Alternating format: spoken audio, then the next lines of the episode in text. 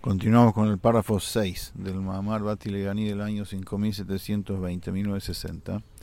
Dice el Rebe que a través de la abodá, a través del servicio a Hashem del Yehudi, que refina y eleva el mundo, entonces se convierte el Kesher en Keresh, el Sheker en Keresh.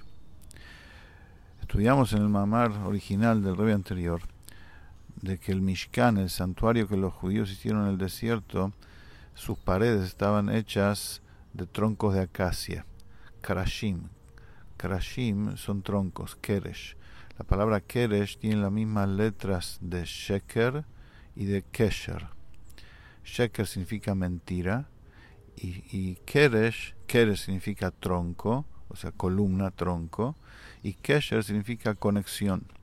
Y la idea que explica ahí es que hay que transformar el sheker del mundo, la mentira que representa el mundo, en un keresh, en un, en un tronco del Mishkan. O sea, transformar la oscuridad en luz, en otras palabras.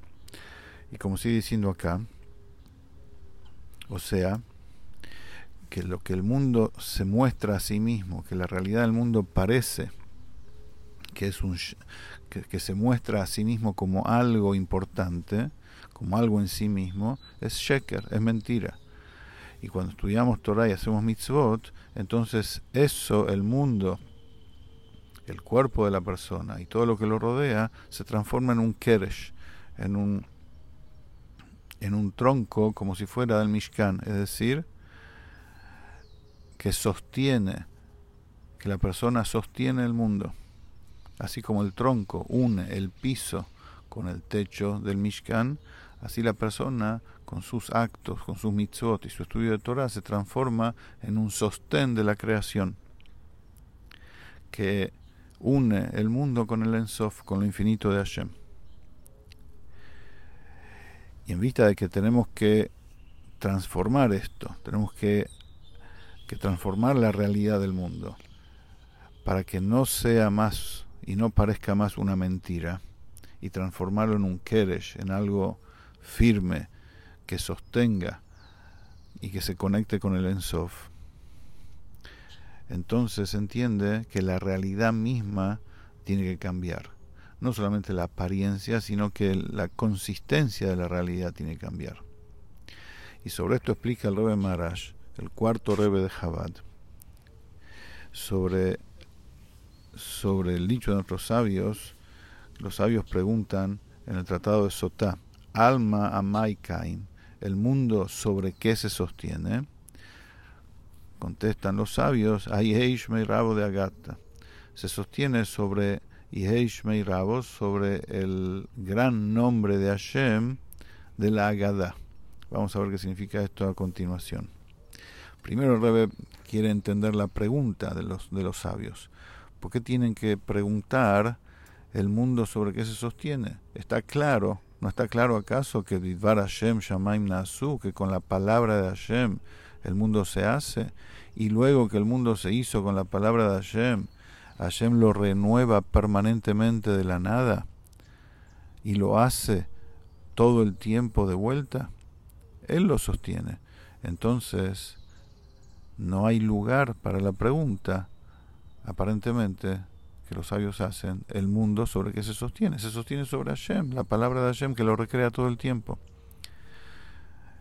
Explica el Rebe Maharaj, el cuarto Rebe, que los Jamín dicen en un, en un dicho anterior a este, en el mismo tratado un poco antes, Misheharab Betamigdash, desde que se destruyó el Betamigdash, cada día la maldición de cada día es mayor que el otro. O sea, cada día hay más maldición en el mundo.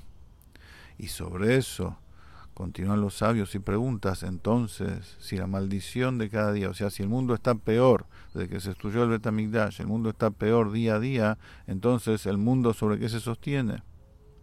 Es decir, si bien Hashem renueva todo el tiempo permanentemente el acto de la creación, pero de todos modos el mundo cada día está peor. Entonces los sabios preguntan sobre qué se sostiene el mundo cómo el mundo va, queda algo firme, habitable, algo digno de ser. Esa es la pregunta.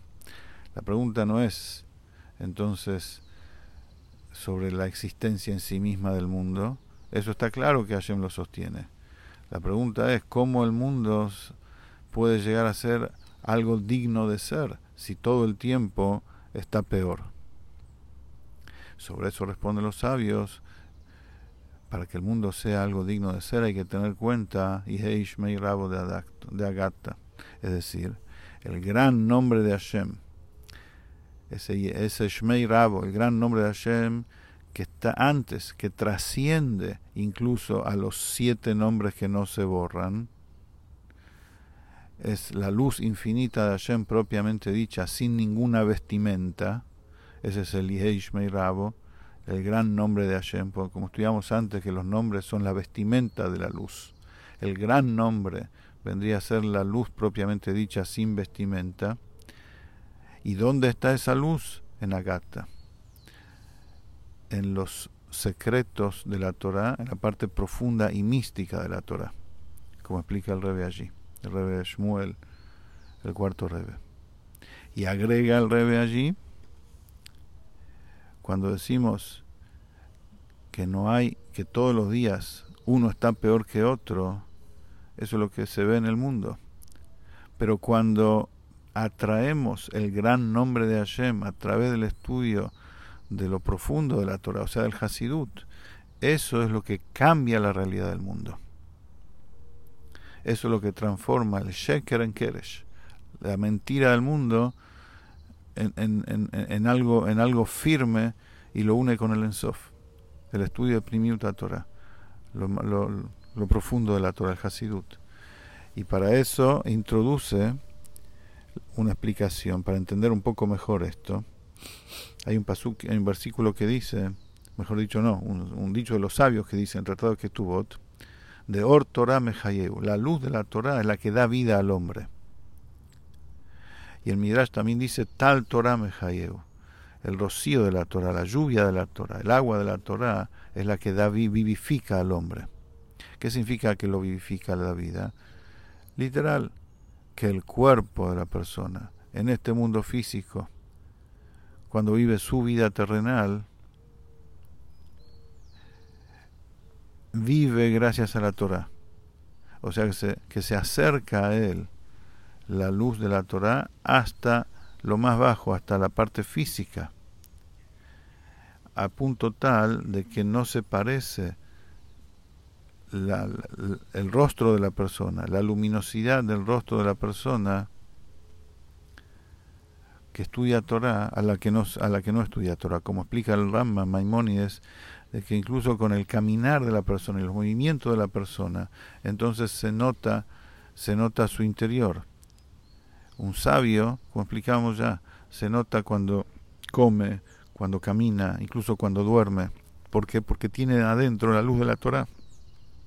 O sea que la, la luminosidad de la Torah influye incluso y se ve incluso en su cuerpo. Es decir, cambia la realidad del mundo. Se transforma el Sheker en Kedesh.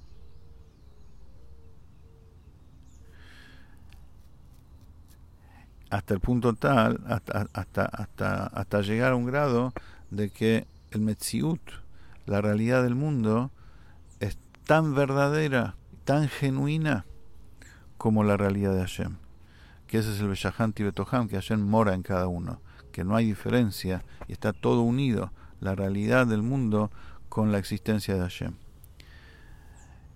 Y termina el Maimer, vamos llegando al final si Dios quiere, la, próxima clase va a ser la última. Termina, termina el Maimer diciendo que por eso los judíos son llamados Sibot Hashem, los ejércitos de Hashem. Porque los judíos, los Yehudim, somos los que manifestamos, los que revelamos y atraemos el Gilú y la manifestación del Shema Vaya, del nombre que trasciende los límites de la creación. Y tzivot viene de tzva. Tzva explicamos que es tiempo, un tiempo limitado.